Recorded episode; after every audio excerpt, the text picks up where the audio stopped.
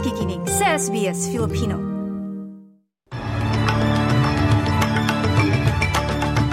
Sa ulo ng mga balita ngayong linggo ay kalabing pito ng Desyembre taong 2023. Ilang dosenang sibilyang Palestinian napatay sa airstrikes na gawa ng Israeli. Isa lamang sa dalawampung bata sa Australia ang kumakain ng sapat na prutas at gulay ayon sa bagong ulat. At sapat na supply ng bigas sa Pilipinas hanggang sa susunod na anihan sa Marso, tiniyak ng Department of Agriculture.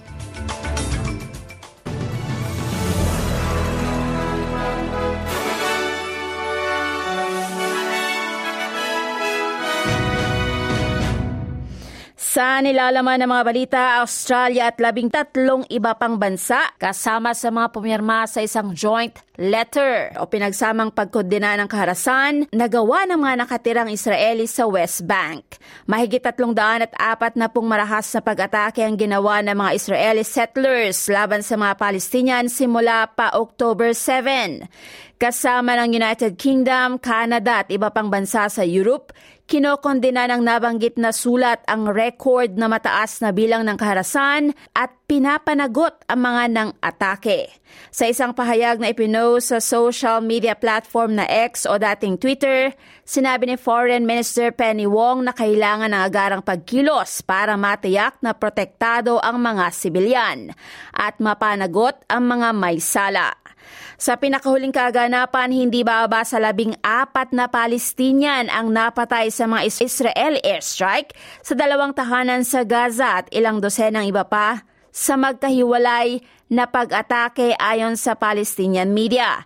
Nangyari mga pagkamatay hindi nagtagal matapos na himukin ng Amerika ang Israel na mas maging eksakto sa kanilang pag-target sa Hamas.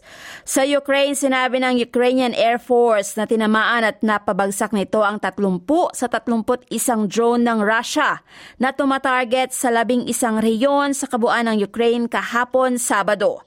Ayon sa Air Force, inilunsad ng Russian military na mga gawa ng Iran na Shahed drone sa sentro, hilaga at timog ng Ukraine.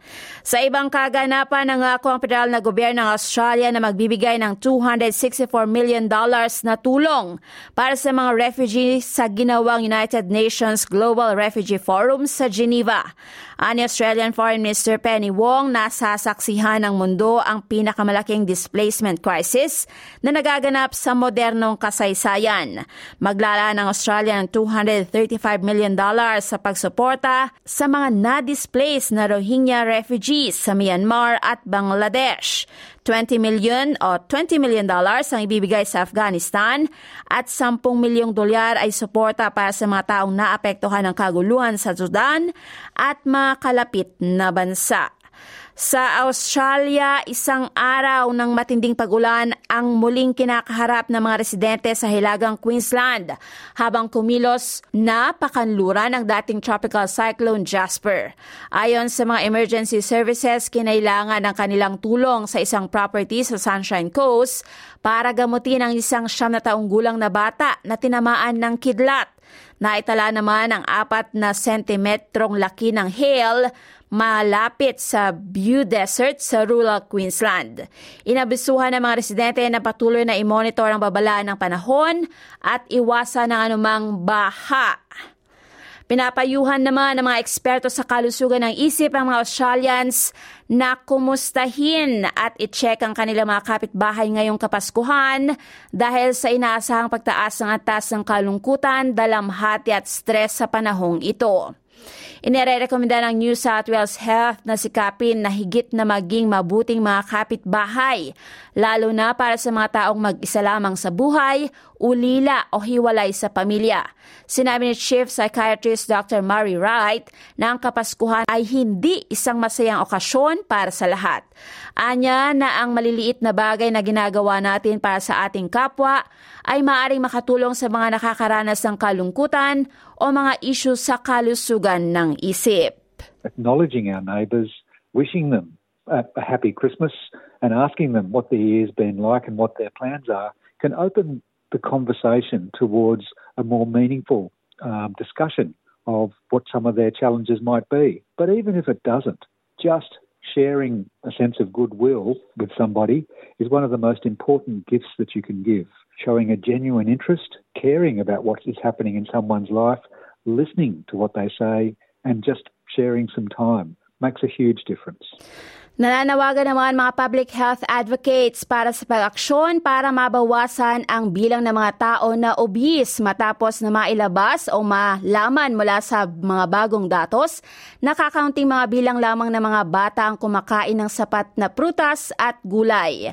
Ayon sa National Health Survey ng Australian Bureau of Statistics, ipinapakita ng bilang ng mga kabataan na kumakain ng mga recommended o inirekomendang dami ng prutas ay bumaba ng siyam na porsyento mula 73% ay naging 64% na lamang sa nakalipas na limang taon hanggang 2023.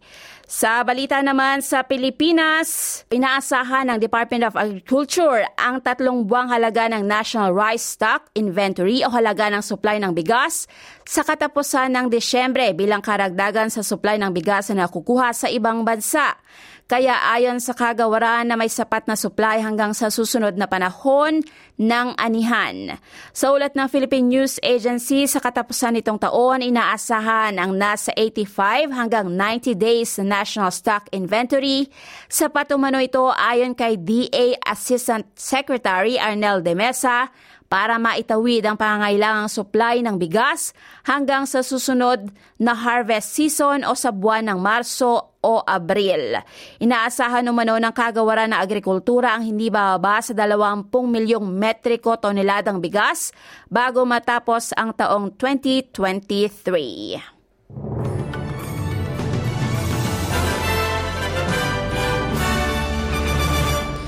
At sa lagay ng panahon para ngayong araw ng linggo sa Perth, kadalas ay maaraw sa 30 degrees. Sa Adelaide, bahagyang maulap sa 27, maaraw sa Melbourne sa 24, bahagyang maulap sa Hobart sa 22, at sa Canberra sa 29 degrees. Sa Wollongong, maulap naman sa 24, pareho namang medyo maulap sa Sydney at Newcastle, at pareho nga abot sa 27 degrees ang temperatura. Sa Brisbane, posibleng may kulog at kidlat sa 33, sa Cairns, makakaranas ng malakas sa pag-ulan sa 28, at sa Darwin, may panakanakang ulan at maaring kumlog at kumidlat sa 35 degrees. At yan ang pinakamait na mga balita ngayong umaga ng linggo. Ana Livilata para sa SBS Filipino. Para sa iba pang mga balita at mahalagang impormasyon, bisitahin ang www.sbs.com.au forward slash Filipino.